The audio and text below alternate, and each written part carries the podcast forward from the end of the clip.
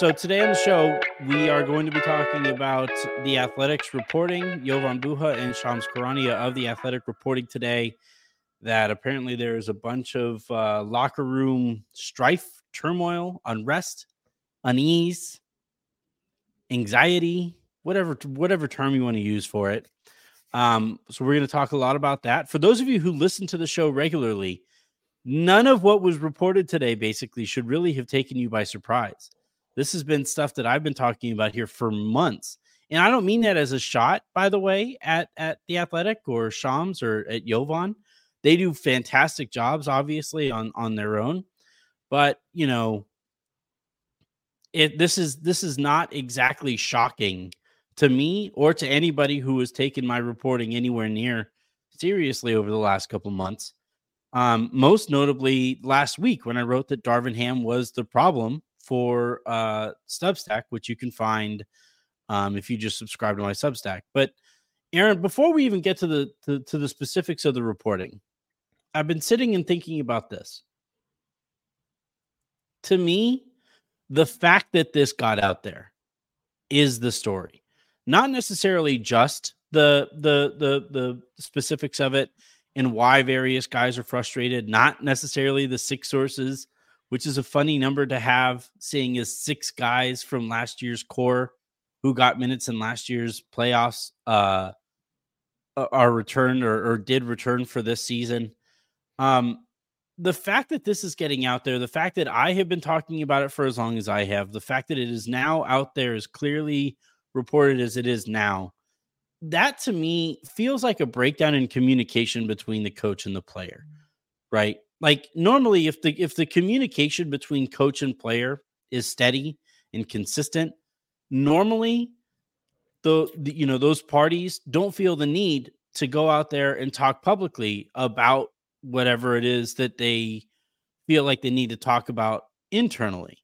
And the fact that this got out there right now, um, you know, given the way that the season has gone, given how stubborn Darvin has been to not go to the lineups that he went with uh, or that got to the Western Conference Finals last year, like all of this that has been bubbling and simmering and just kind of festering for the last month or so um, it getting out now, to me, that feels way more notable than any of the details that we're going to talk about here in a second.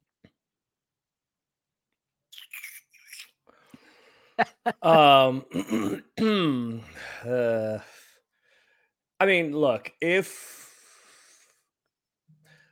Jovan's really good and Shams is really good, and they both have sources, as clearly do you. Um, I don't think it's that notable that it got out for one specific reason. And you mentioned it. If they are to be believed, and there's no reason not to. Whether they're right or wrong isn't the point. The point is, I believe that they are correct in their reporting. I believe that they have been told these things, right? Whether it's whether the the content of the message is is accurate or not is a different question. But I believe in their reporting. Uh, I trust in their reporting.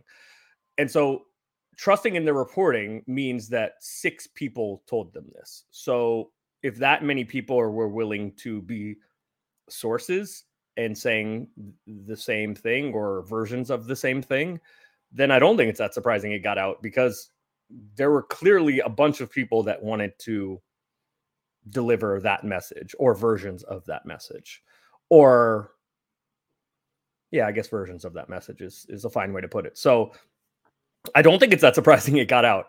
If that many people want to say something, it's uh, going to get out. And you know, you know this because you have turned into, you know, NBA insider Anthony Irwin over the last couple months here. Um, I figured out who some of your, or at least one of your sources is. I uh, no, I figured it out. I've got it. It's Harrison.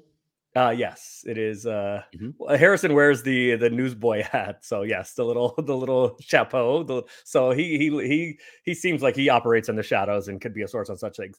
But um, my point in saying that is like everybody has different people that they talk to, and so if Shams and Jovan have were able to coalesce six sources for, for this, um, you've you've been saying something, not this exactly, but you've been saying something similar to this um, for a while, and you probably have other people that you talk to other than those six people. I don't know who those six people that Jovan and right and and and Dan has people that he talks to, and BT has people that he talks to, and McMenamin has people that he talks to.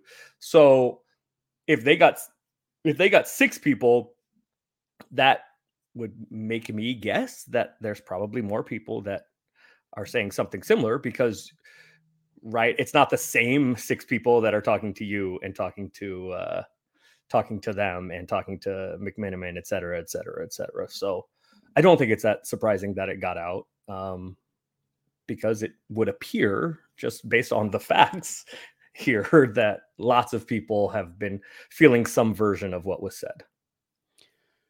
Yeah. So a quick look behind the curtain here, and I'm going to be careful not to um, put people in awkward situations, but when the reporting about Austin and, and Darvin went viral in the way that it did, um, mm-hmm. my my phone was blowing up, and you know one of my constant refrains was like, "This is the tip of the iceberg. Like this is not this is not specific to Austin. This is a this is a, a legitimate issue that has been going on that dates back, Aaron, to like how quickly Darvin gave up on D'Angelo Russell and Austin Reaves as a pairing in the backcourt. You know, rather than rather than swap out Taurean for somebody who gives those that those two a little bit more perimeter defense, he instead benches Austin, who was a key factor in that Western Conference Finals run, and you know th- that was that was I think to me f- from what I have learned over the last you know couple few months or whatever that to me was like the starting point of wait what? Where is this continuity thing? So and, and okay yeah that's fair. the, the continuity question is is fair. That is a that is that is a very fair question i think the Taurean thing is a red herring though because it wasn't swap out Taurean for whomever to add more defense who didn't exist at that time um, because the answer would have been Vando, and he did not. Well, he existed. He just did not exist Rui, as a healthy option. Either Rui, either Rui, like yeah, like but Rui's not going to guard anybody. Rui's not going to guard anybody either. The problem was like the, Dargo. Like, hold on. Was, the problem it was just like so. Essentially, the crux of the issue, and this is something that that Shams and and Jovan get at, and this is something that I have been talking about all season long, is that the six guys who went on that run last year have been looking around at the situation and been like, okay, when are we going to do the continuity thing? at what point are we actually going to do the thing that you told us was going to happen all media day? And, yes, and like, look, we can get like, into that. I, I want to, I want to be clear because yeah. like it does sound somewhat entitled on their part, right? Like you do have to still go into the season and earn those minutes. Um, and and you do have to go through training camp and earn those opportunities.